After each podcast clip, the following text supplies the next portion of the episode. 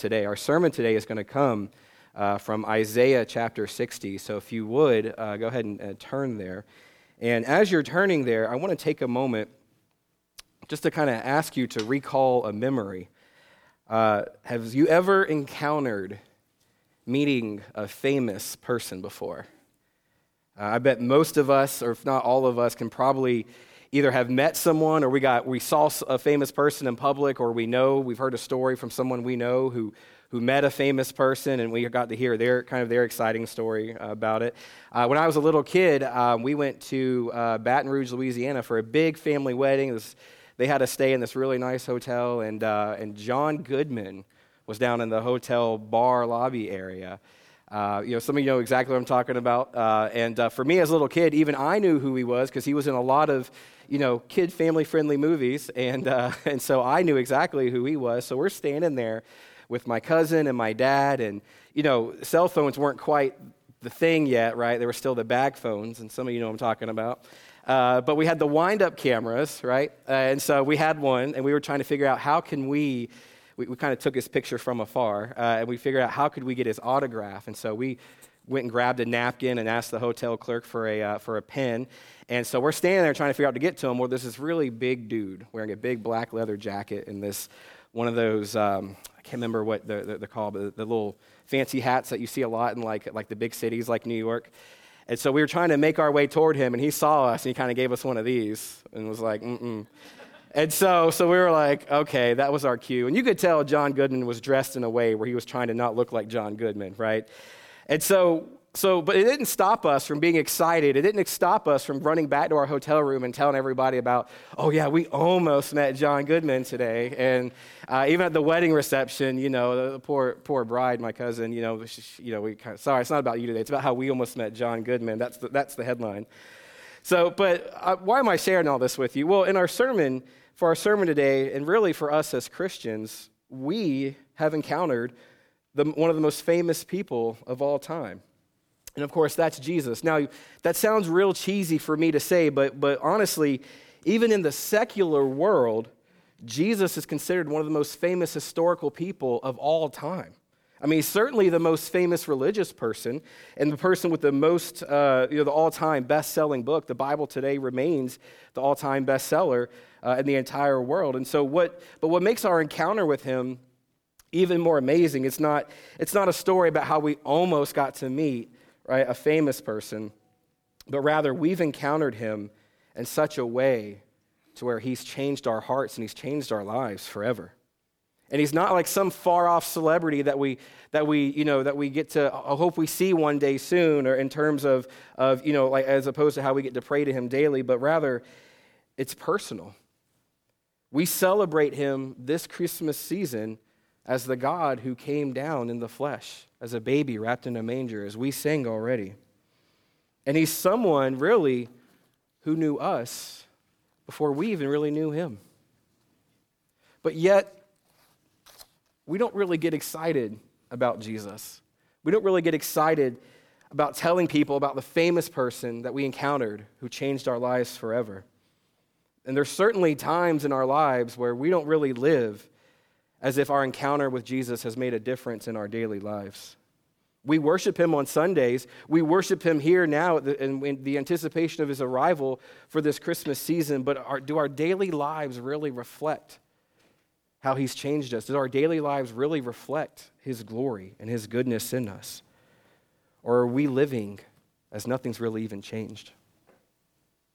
So, we're going to look at how God changes our hearts today and how God reflects His glory in our own very lives. And so, we're going to be in Isaiah. We're going to be in uh, verses uh, 1 through 3. So, if you're not there, uh, go ahead and turn there on your Bibles or turn there on your Bible app.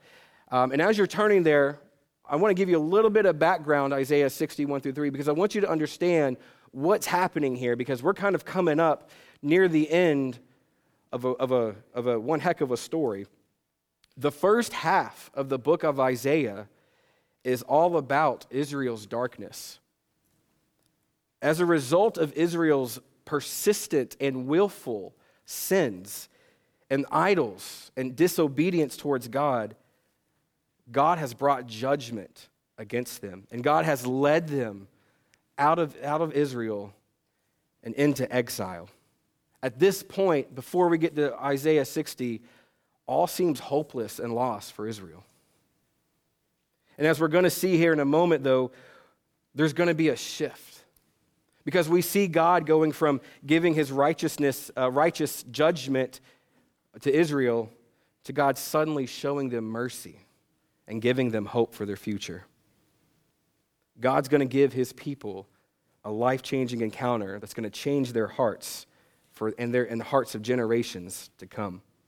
So, to honor God in the reading of his word, if you're willing and if you're able, would you please stand as we read Isaiah chapter 60, verses 1 through 3?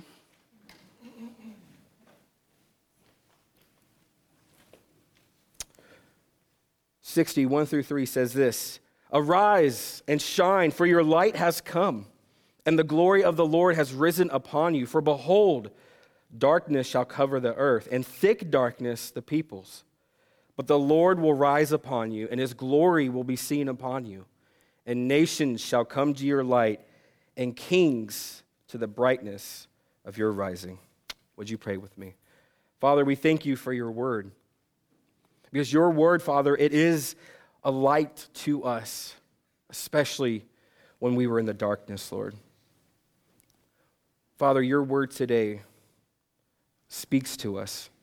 And Lord, even though we may not understand what this text means right now in this moment, Lord, we know, God, that your Holy Spirit works in ways that you will speak to our hearts.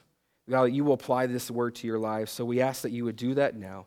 Father, would you cast me away and Lord, would you speak to your people, including me, who needs to hear this today? In Jesus' name we pray. Amen. You may be seated. The title of our sermon today is called Our Call to Shine. So, again, we're asking the question how does God change our hearts and reflect his glory in our lives? Well, the first point here is that God revitalizes the hearts of his people. Let's look back here again in verse 1. Let's reread it one more time. Uh, verse 1 says, Arise and shine, for your light has come, and the glory of the Lord has risen upon you. Now, the first thing we need to understand about reading verse 1 here is that there's a syntax here. We see what's called an imperative command followed by the indicative or the, or, or the reason why.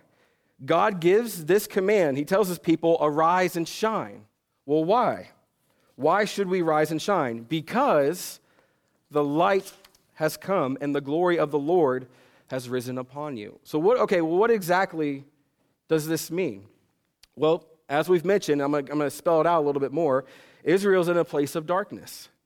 They have failed to live for God, they have failed to worship Him. They have failed to keep their hearts from false gods and false idols. And rather than living in the promised land and close to where God dwells with them in the temple, their lives have been completely uprooted, and they live in a foreign and strange land where God definitely does not dwell. Quite simply, they're completely lost. They're uncomfortable, they're suffering, and they are far from God. Really, we might say it like this is that they just want to go home and go back to when life was good with God. Can anyone here today relate to this of feeling lost, feeling distant, feeling unsettled in your life, feeling like something's just not right. And even though Israel's in a place of darkness because of their own undoing, God's the one who shows up with the rescue. I'm going to say this again. Let's not miss this. Hear me carefully. Israel abandoned God. Israel is the ones gotten themselves into this mess, but God is the one providing the rescue. And he's not just coming to rescue them from exile, he's not just coming to rescue them from their circumstances, but he's coming to rescue them from the very conditions of their heart. Rather than God leaving them in the darkness, which he could do justly, God is coming back to win their hearts for all eternity. So we ask the question what exactly is this plan of glory and light look like? It's Jesus. The glory and the light of God resides in Christ, in Christ's coming. Let's, let's reread verse 1 like this The glory of the Lord Jesus has risen upon you. Oh, excuse me, let me say that again. Arise and shine, for Jesus has come. The glory of the Lord Jesus has risen upon you. Now, doesn't that sound like Christmas? It's exactly what we celebrate. Jesus steps out of the glorious place of heaven, and he's come down to our world of darkness, and he brings us hope. God rescues us, God rescues his people by sending his son to come and to die and to rise again, that we too may rise with him into a new life for all of eternity. The heart's returned from exile and is forever in the presence and the glory of God. Ephesians 5:14 puts it like this. It says, "Awake, O sleeper, and rise from the dead, and Christ will shine on you." Christ awakens those who are spiritually dead and raises them up to his glory. He dwells in our hearts through the Holy Spirit so that he is always with us. Theologian Tom Fuller is credited with the phrase, it is lightest, excuse me, it is darkest before dawn. Now, if you're like me, you kind of just haphazardly thought that what he was saying was some sort of observation that the darkest time of night is right before the sun rises. But of course, scientifically, and I'm ashamed to say I didn't really figure this out until a couple years ago as a 37 year old male, that, that that's not actually accurate, right? But what Fuller really meant is that even in the worst circumstances, when all seems lost and hopeless, when all seems dark, Christ shines hope in your life. When we are in Christ, when we follow Him, He is faithful to never leave us he is faithful to never forsake us. Even in our worst days, we will never walk in darkness when we are fully when we fully depend and trust on Christ alone. He will always be the light that guides our hearts and guides our lives. So we need to ask ourselves this though. Is what part of our lives still seem dark and may even seem hopeless? What part of our lives are we still placing hope in the wrong things or, or, or, or trying to fix things ourselves instead of surrendering them over to God? Where do we need Christ to revitalize our hearts? Israel's desperation for rescue is the result of their turning their hearts from God, trying to do things in their own limited ability, in their own skewed wisdom, and their flawed humanity. They arrogantly thought that they could be God's people without keeping God at the center of their own hearts. And we too are guilty of having places in our hearts and our lives where we push God out, where we exile Him, where we don't invite Him in. So, are we willing to go before God and say, God, this is my mess? This part of me is a mess and I can't fix it on my own. I've tried and I need you to make it right and to make it whole again. And listen, I don't say any of this today as someone who's got it all right and got it all figured out. I stand with you today as a man who, is who struggles with my own sin. I've been through divorce. Uh, I've been at the side of my grandfather, my father, and my stepfather all till their dying breaths. There are certainly parts in my own life that needs the hope that's only found in Christ and Christ alone. And only He can light up those darkest parts of my own life. So, how else does, Christ, or does God change our hearts? So, we said first, He revitalizes the hearts of His people. But secondly, point number two is that God redeems the hearts of His people. Let's look back here at verse 2. Verse 2 says, For behold, darkness shall cover the earth and keep, I'm sorry, darkness shall cover the earth and deep darkness covers the people. But the Lord will arise upon you and his glory will be seen upon you. So God's word is telling us that not only does he, does he save us from broken hearted condition, but he also permanently changes us. We've already kind of started talking about this some already, but we're going to take a much closer look at it here in a moment. So bear with me if you feel like there's some overlap or some repetition between the meanings of verses 1 and verses 2, okay? But back to verse 2, let's take a note of the status of the whole earth here. It's described as darkness covers the earth, and deep darkness covers the people. So, in studying this myself, I asked the question well, why the repetition of darkness twice? Because the author is trying to get us to understand that the earth is covered in evil, and that the reason that the earth is covered in evil is because of what's inside of people's hearts. No nation, including God's people, is following, their, is following God because their hearts run deep with evil. Thankfully, the story of humanity doesn't end there.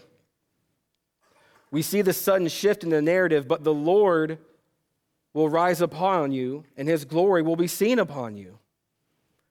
God knows that nothing good can come from the people on earth.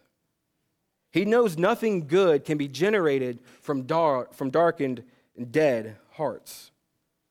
The only way for his love for his people and for his goodness and for his glory to prevail in their hearts is if he graciously provides it himself. And God does just that by sending his son Jesus to redeem the hearts of lost people. I wish I could stand before you today and provide you with a list of all the ways that God demonstrates his gracious love and his glory through Christ, but we would probably be here all day. Uh, maybe that can be next year's Christmas Eve sermon. But, but I'll leave it at this. Romans 5.20 says it like this. But where sin increased, right? Where evil increased, where hearts were filled with evil, grace abounded all the more. Although our hearts may run deep with sin, God's grace runs even deeper. And because of his grace to us through Christ, his glory shines in our hearts. Romans 5 8 also says it like this But God demonstrated his love for us in this, that while we were still sinners, Christ died for us. Christ redeems us, and in doing so, God can shine his glory through us and into our lives. You remember me a few moments ago talking about the phrase darkest before dawn, but I've always loved things in nature like sunrises. For me, it's, sunrises is just this beautiful way of, of, of this transition from darkness uh, to light in the morning. And, uh, and listen, having, uh, having a four year old son and a one and a half year old daughter, you get up pretty early and see a lot of sunrises, whether you wanted to or not. But sunrises are just a reminder of God's majesty and God's glory. Take a look at this first picture here. I hope you can see this. Uh, but, but this picture was actually taken by uh, one of our church members at Metro, Stephanie Schley. She, and kudos to her, gets up early and goes all the way down to the beach and, uh, and takes pictures of sunrises. So, but, but take a look at this picture.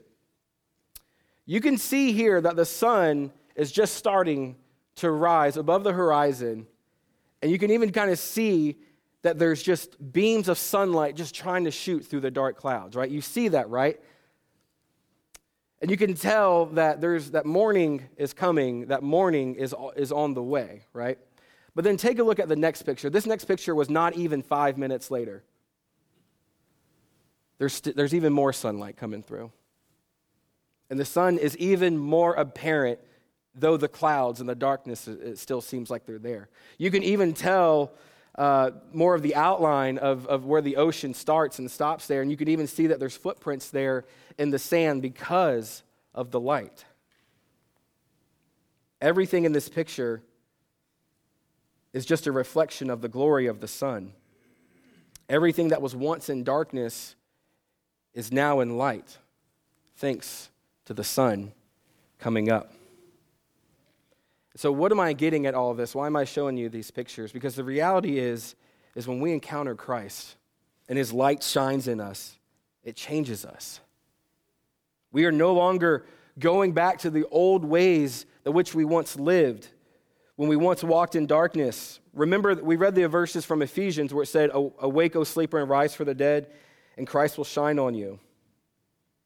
I don't have a slide for you this, but, but listen to what the verses say just before that. For you were once in darkness, but now you are in light, the light of the Lord. Live as children of the light, for the fruit of the light consists in all goodness and righteousness and truth, and find out what pleases the Lord. Have nothing to do with the fruitless deeds of darkness, but rather expose them. It is shameful to even mention what the disobedient do in secret, but everything exposed by the light becomes visible, and everything that is illuminated becomes a light. That is why it says, Wake up, sleeper, and rise from the dead, and Christ will shine on you. God revitalizes our hearts. God redeems our hearts and our lives so that we are permanently changed for his glory. We are called as followers of Christ to walk in the light not to walk into things that lead us back towards darkness. We've already seen how that resulted for Israel. I mean, we all have imperfections. We all have sins and things that we struggle with. I mean, I know I certainly do. But the good news of the gospel, the good news of Christ's arrival as we celebrate him on Christmas, is that when we are in when we are in Christ, we are redeemed and we have a victory over sin and over death, over the darkness that we're talking about. When we fall short of God's glory, we don't have to run from God in shame, but instead, we get to run to Him. And when the, the, as the Bible tells us, First John, that when we go before Him, we will always find forgiveness. We will always find healing. We will always find the strength to persevere against trials and the strength to persevere and resist sin. Because remember, when God shines His glory on you, as we saw with the sun rising, it's not to condemn you. It's not to bring us to condemnation, but to bring us in to his light and into his glory, closer to him, so that he can continue to redeem us. And in his glory, our lives serve as a testimony to the whole world of how loving and how gracious and how merciful God really is. This Christmas, this Christmas season, don't settle in the darkness because there's nothing there for us anymore. Allow Christ to redeem our hearts and our lives so that he can use us for his glory. Which brings us to our last point, and this is, this is a shorter point here. Point number three is that God reorders the hearts of his people.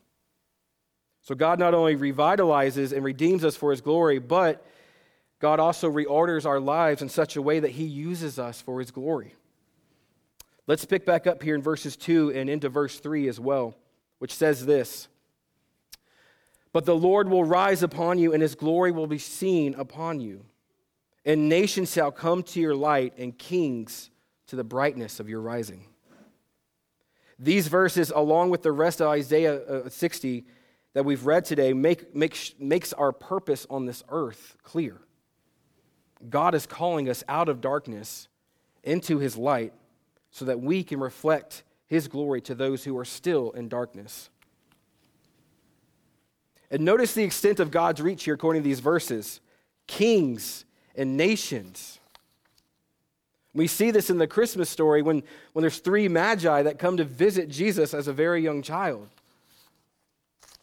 We also see this in the missionary work of Paul and the other apostles in the Bible.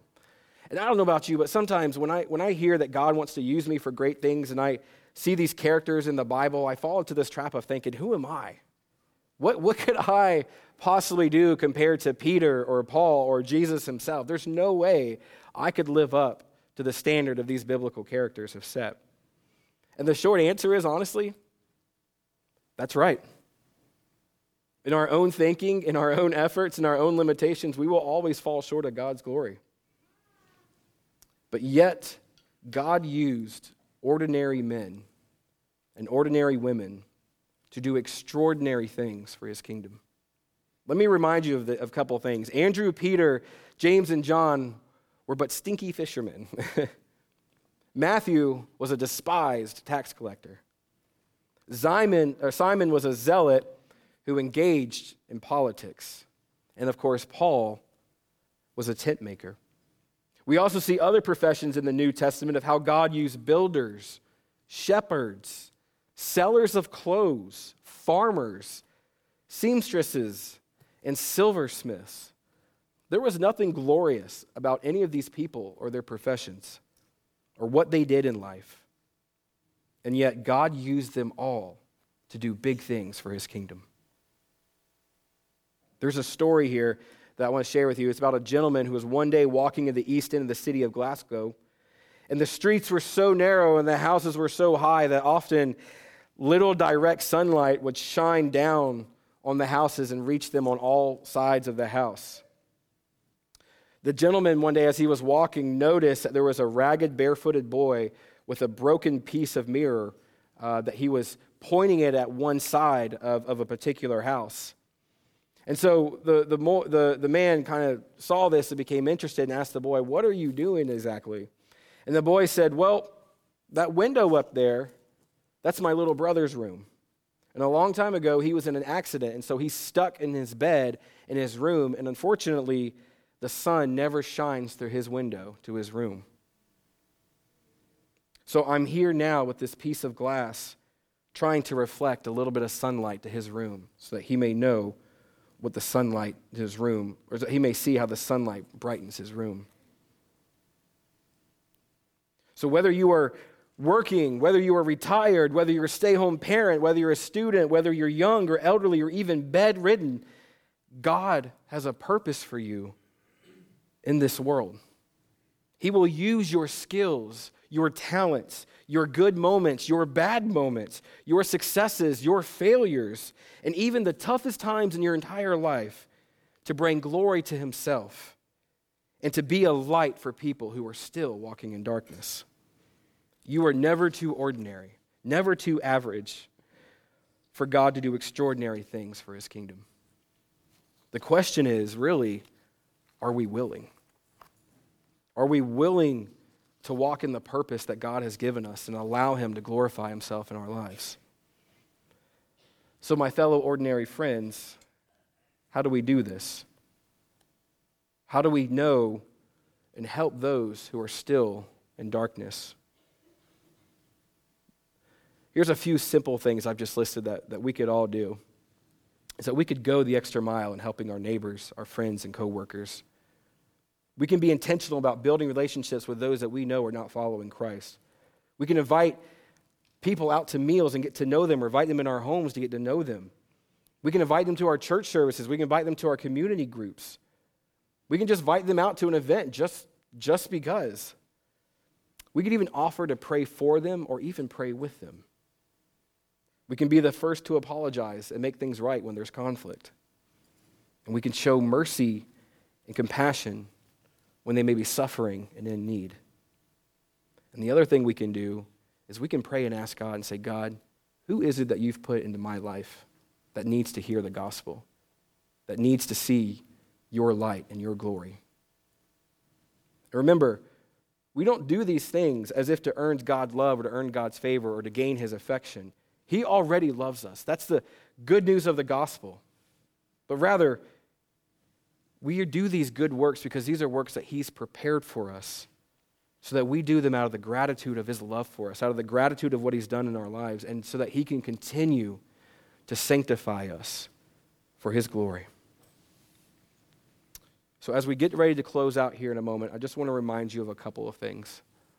First, our stories as followers of Christ is that we were once in the darkness, but God, by His love and His grace, has revitalized our hearts and called us into his light. Secondly, God redeems our hearts so that we no longer have to walk in darkness, so that we, don't, we, can, re- we can resist the darkness, but also, more importantly, so that we can walk in the light and the victory and in his glory, not just today, but for all eternity. And lastly, God has purposed every single person in this room for his glory. Through the Holy Spirit dwelling in us, God will use us. God will use your skills, your talents, your past, your present, and your future to be a light for him in this dark world. Are we willing to allow Christ to revitalize our hearts? Are we willing to invite him into the areas of our lives that need redeeming? Are we willing to allow Him to shine His light through us so that others may come to know His love and His glory? Would you pray with me?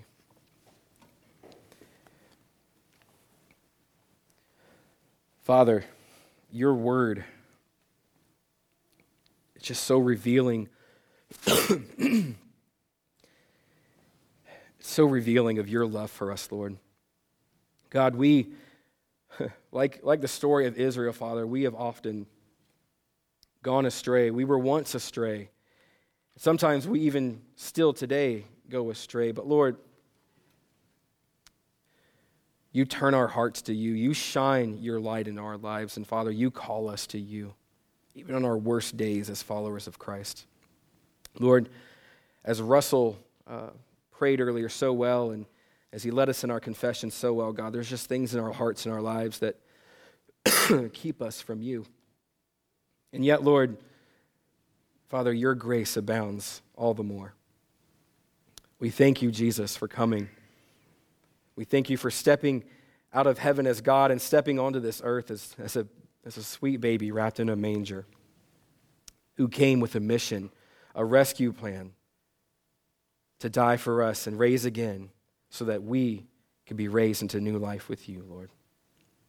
Father, this Christmas season, would you focus our hearts on you as we celebrate Christmas, as we celebrate the true meaning of Christmas? Will you draw our hearts closer to you. And Father, I pray if there's somebody in this room today who does not know you, that Father, you would help them. Um, you would help them to come to know you, that you would help them, Father, to see that, to turn their hearts and to turn their lives to you, Jesus. You are the, your word tells us you are the way and the truth and the life. Help us now as we worship you. In Jesus' name, amen.